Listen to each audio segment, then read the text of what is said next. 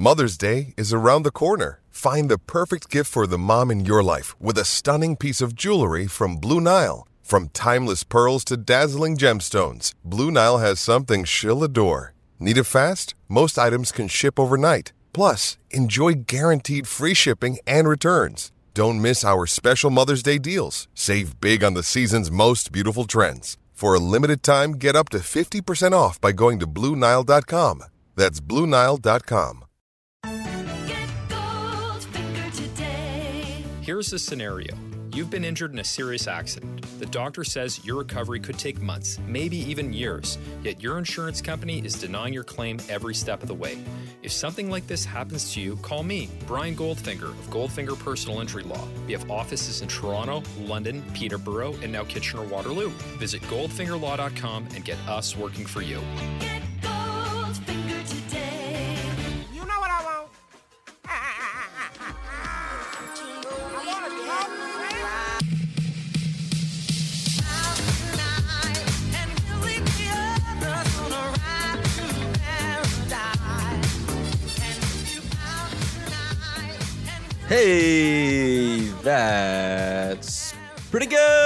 The Raptors defeat the San Antonio Spurs handily. In fact, they they beat the brakes off of them and did so without a super meaningful performance from OG Anunoby. And uh, the bench didn't have to do a bunch of scoring in this game to build the lead, but did enough of it to make the lead look even more obscene as the game progressed. So guys like Precious Achiuwa, Justin Champagnie, they came on to score quite well. You know, Champagnie actually during the game did it. It wasn't all at the end of the game. He was just fantastic. But the Raptors, largely on the beastly performance of Fred VanVleet, he's now scored 31 plus in four out of his last five games, which, in case you're not aware, that is good. In fact, that is great. That is some prime time bucket getting for a guy who's not known as a prime time bucket getter. But as we approach All Star season and we are in the midst of All Star voting, the man is pouring it in. Finishes with 33, 12 of 23 from the floor, 7 of 14 from downtown. My God, he's a revelation. He's just, he's pushing the Raptors to victories. And Pascal Siakam, to his credit, is playing just a tremendous second fiddle in these games. Like Pascal has been lights out. He's been all star in his own right. Although he didn't play the full season, and he wasn't and he had to come back from surgery too right? He had to kind of get back into the swing of things. So you know pascal would have to be truly immense to have the type of all-star consideration that fred will from coaches you know as we get closer to the game but fred is there for what it's worth. That's an all-star. The raptors are now at 500 once again the first time since 7 and 7 i believe at the start of the year. And it was man he was terrific tonight. The, those two together the the type of offense they're able to run together, their two man actions, they're just drawing so much gravity. Even something as simple as their handoff above the break, they're actually not running that handoff anymore. Even though Pascal is 95th percentile and above for handoffs this season as a scorer, it's a really great play for him. Like getting Pascal downhill is very good for the team. But they've just been audibling to the sideline, getting guys the ball there because teams are stepping up on that action so much that it's such a big advantage to just move the ball to the sideline and attack from that position. And you can extrapolate that into a bunch of the sets, like the two man actions they run. It's just greasing the wheels for a lot of what the Raptors like to do right now. There, there are basically three players that are inextric- inextricably tied to the success of the half court offense for the Raptors Pascal Siakam, Fred VanVleet, and Gary Trent Jr. The, the Raptors half court offense is really terrible without any of those three and they have incredible numbers in the half court, especially relative to like on offs and stuff like that. And especially in a game like tonight, where you can see that Gary Trent Jr. is benefiting so much from these guys' playmaking. And Gary had a lot of really easy looks tonight and a couple created for himself. But those three 21 for Gary, 33 for Fred, Pascal, you know, he's morphed into the role, the exact role that the Raptors have needed because the Raptors don't have a big on this team. And Pascal in this game, 18, 12, and 5. I think he has like I think he has 45 rebounds over the last three games, like 19, 15, and 12 or something like that. It's it's been a lot of rebounds, and his rebounding percentage has gone way up. I'll, I'll have a big piece on Pascal coming out on Thursday, but yeah, he was awesome tonight. Obviously, he wasn't a huge defensive stalwart to Jakob Poeltl. Poeltl was 9 of 13 from the floor. He finished with 19 points, but Poeltl's still negative because the Raptors, they didn't lock down Poeltl, but they did what they could elsewhere. And, you know, Devin Vassell was shooting the three really well early on. They got some looks for guys like Derrick White. And, you know, Josh Primo came off the bench and hit a couple threes. But outside of the first quarter, the Raptors and Joe Wieskamp, I guess, but outside of the first quarter, the Raptors weren't super worried with how to take care of the Spurs. The talent deficit was just so immense. And the Raptors starters, their top end players who have been performing at like one of the best rates in the NBA since Pascal returned, they've been super, super good. They they absolutely dominated once the three point variance came back for the Spurs. And yes, Poeltl was getting deep position inside. Yes, he was getting some offensive rebounds, but overall, that was the most consistent thing that the Spurs were able to do offensively. And anything above the break, anytime that another Spur besides Poeltl was trying to negotiate space in the middle of the floor, the Raptors swallowed it up and they played awesome defense. So there was one breaking point, and that was Poeltl. But if a team only has one guy and it's a low usage big, you know, outperforming his points per game by like eight points, that's super meaningful for him. That's a big time for Poeltl. Like good, good job, good game. But as far as what the team actually needs, that's not moving mountains for them, especially when the Raptors are coasting to 129 points in this game. And this game was also the way the Raptors shared the ball was terrific because the Raptors coming into this game, I believe, had the lowest assist percentage in the NBA. I think it's 54%. They do a lot of isolation, and that is, you know, relatively due to Gary Trent Jr., Pascal Siakam, and OG Anunoby. OG and Pascal both get a lot of elbow touches, both get a lot of post ups, and they both do a lot of work in the isolation. Uh, Pascal has been phenomenal in isolations this year, as he has always, as he has been since 2019, 2020, the year the year he was second team All NBA. It's it's good offense to be able to just pitch the ball to. It doesn't completely break defenses the same way you know James Harden led isolation offenses used to, of course. But it's it's a great play to just have in the back of their pocket. But the Raptors in this game, they shared the ball more liberally, and that is because the Raptors weren't so focused on isolation because you don't want to play a version of offense where you're getting into the paint and you have to score at the paint unassisted and you have to try and do it over Jakob Poeltl. Poeltl has been in the, you know, like the hipster conversation for defensive player of the year for I think like two and a half years now. And he, he's been a truly terrific defender. He really is. Whether he's as effective as the other guys in the in the DPOY conversation, you can quibble about, but he's really, really effective and the Spurs don't foul a lot. So the Raptors, what they did was they just abused the perimeter defense of the Spurs. They got open on the arc. They got guys on rotation and eventually made the passes that needed to be made, especially heading down low. That once Poeltl is already committed to a rotation, you make the read and you find the guy after that. You're taking Poeltl out of the play the best way you can. So the Raptors, to really dial up the passing in a game like this, really is a nice nod to A, how much crisper their sets have been. Their their half court offense has been trending up for some time, and it's really wonderful to see. And you know, I talked about the the gravity that Fred and Pascal have, and how that affects the rest of the the offense. It's a huge boon. But overall, just to kind of change the play style a little bit to make Poeltl less of a presence defensively, hell yeah, uh, extremely well done by the Raptors. And you could really see that come together in the second quarter. And then the second half was like, and also ran because, you know, the Raptors had already established their dominance by that point. They kept them at arm's length. And yeah, the second half was basically Scottie Barnes pursuing a triple double.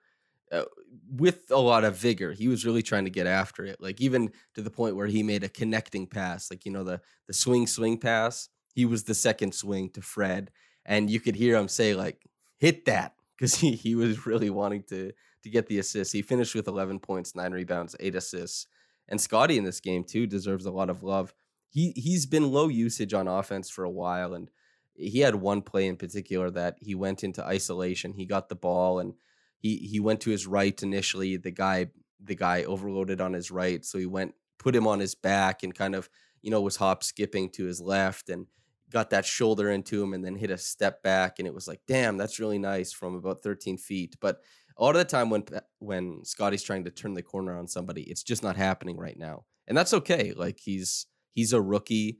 Some teams are playing his drives the way that they saw teams were you know failing to earlier on in the season but another part of that is that earlier on the season Scottie's playmaking game, the hallmark attraction of his offensive tool set coming into the draft and and in the preseason for that matter, that wasn't a huge part because he was seeing these driving lanes that were available to him.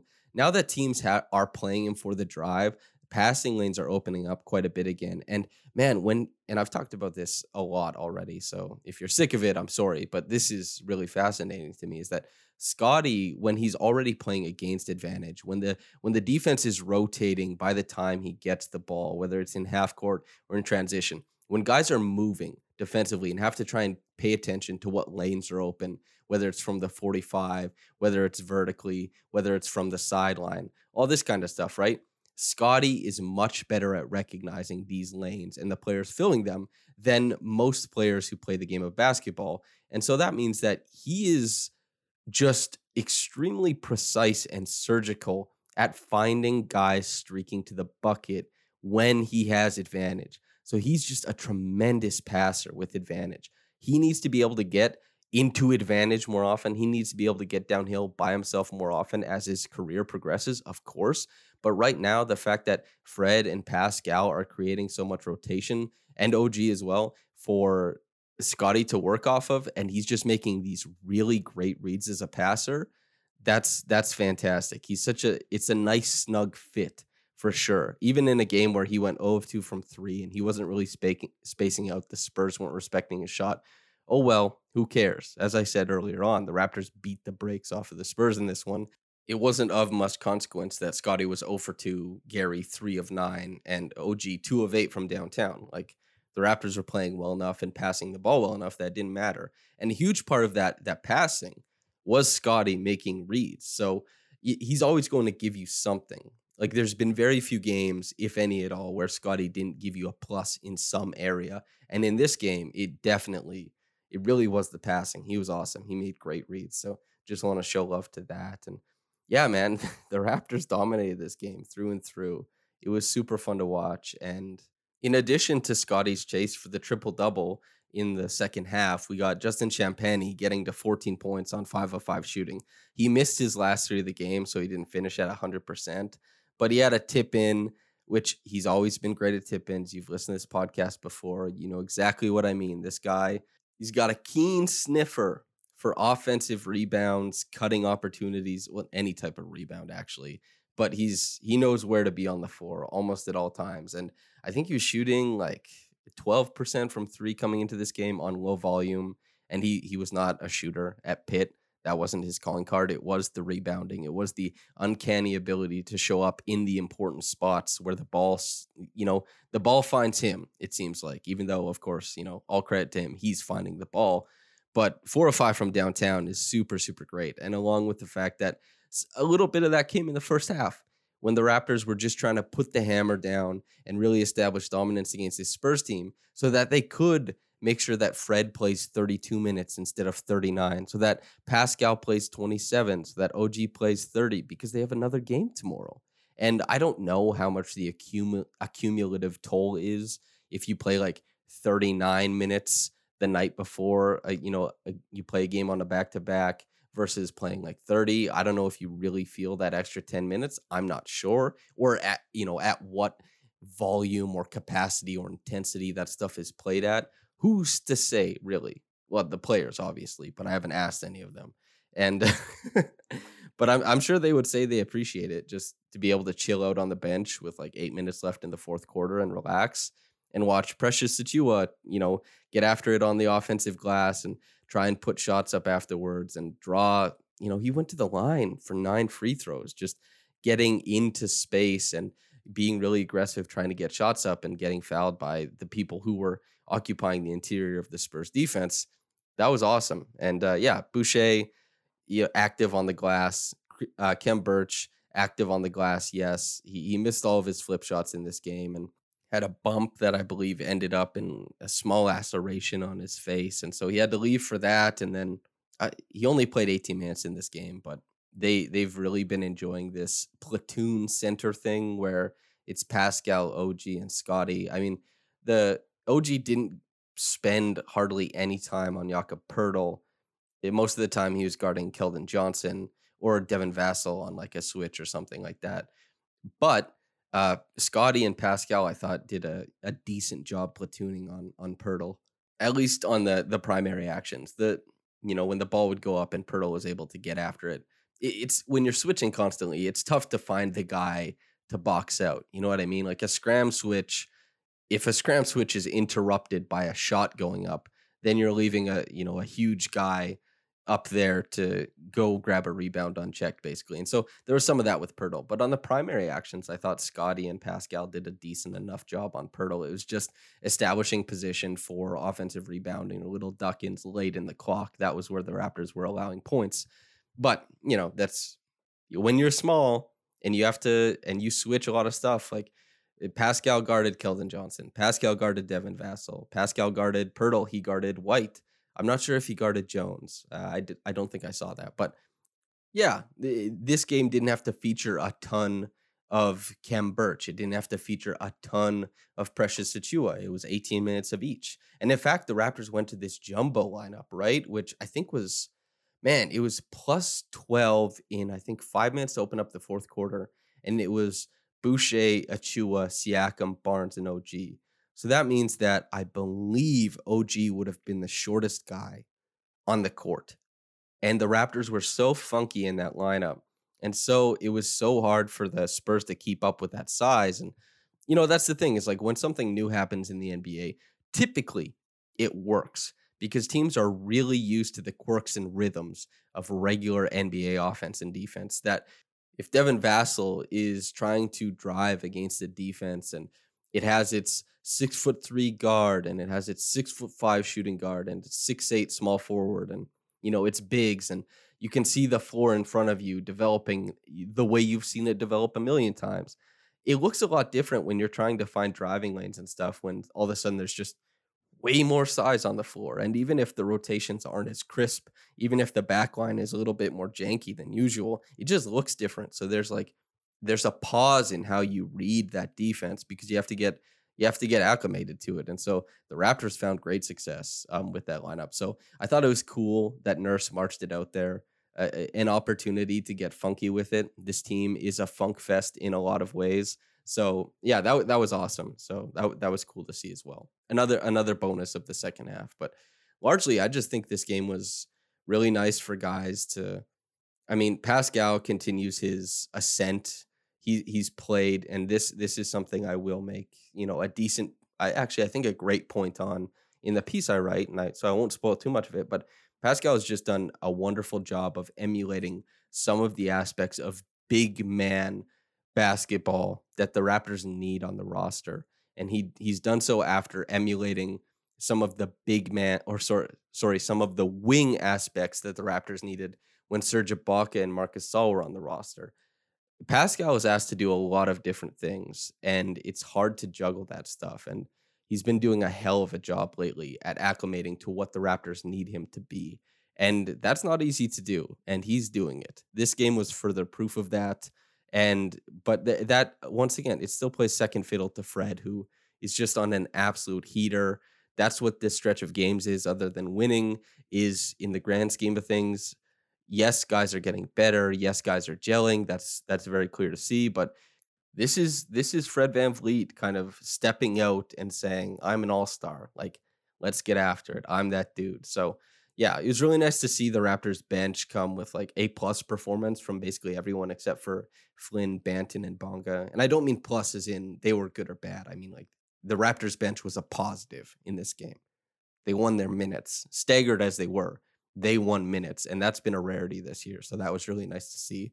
That's why we got less minutes for Fred, which I already talked about. But yeah, good gracious. Uh, the Reggie Evans Award, Scottie Barnes, 11, 9, and 8. You know, hell yeah, Scottie. Like it's he he is the type of player who you would never be upset at for hunting a triple double. That's that's always been something that players have kind of gotten chided for, or kind of made fun of for. Is like you look a little too thirsty for it. The the the tenth rebound of the triple double is supposed to fall graciously into your hands, and you're supposed to be super cool about it. And you know you're supposed to embody that type of thing. But Scottie is hunting it down aggressively. You can tell he wants it bad because he's like, hey, this is meaningful. This is what I want. And that permeated in a bunch of the different things he did on the floor. The hit ahead passes, he was very aggressive the way he was passing this game. Like eight assists, one turnover. And, you know, this is the thing is like Pascal is a guy, and Pascal is one of the best front court playmakers in the league. Don't get me wrong. But Pascal is a guy that if you're going to ratchet up his assists, he had five again tonight, you are going to ratchet up his turnovers. That is just a fact. It's going to happen. Pascal doesn't turn the ball over off the dribble very often. It's very rare. Some players do. Some players turn the ball over a lot more when they pass. Pascal is a, a passer turnover person. Scottie, he can get, you know, between like eight to 12 assists and he can still keep those turnovers down. It's just, he's a really, really sharp passer and he can do it while being super aggressive and hitting pockets that not a lot of passers can hit, especially at his size. So, yeah, the aggressiveness was there everywhere on the floor, not just not just in the way he was grabbing rebounds, not just in the way he was um, getting after it eh, for his own offense or anything like that, but quite frankly, just he was aggressive in every sense of the word in every facet of the game, and that's awesome to see because that's Scottie Barnes. So the 11, 9, and 8, that's the Reggie Evans Award. Top quick reaction comment is Niagara underscore dude. Quote, nice shooting night from our backcourt. Not real happy to see Scottie finish with only seven attempts, but we have plenty of mouths to feed. I am very excited and interested to see us play against the world champ Bucks and hope to see Scottie guarding Giannis or going one on one against Giannis.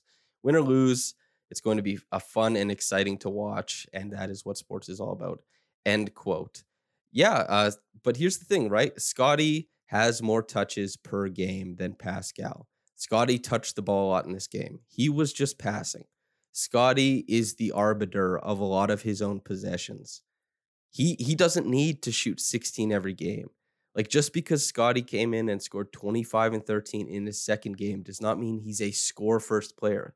Scottie is a very very unique presence in the NBA.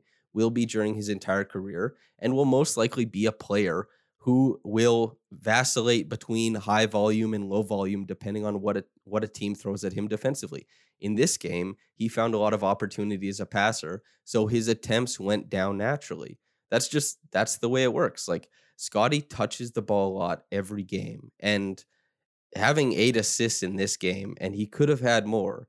That's that's totally fine. That's he doesn't have to shoot a bunch every night because that the playmaking was the hallmark. That was his calling card coming into the draft. That was like, wow, if this guy's going to do anything offensively, he's going to be an incredible playmaker. So I don't see the seven attempts as a negative thing in a game like this.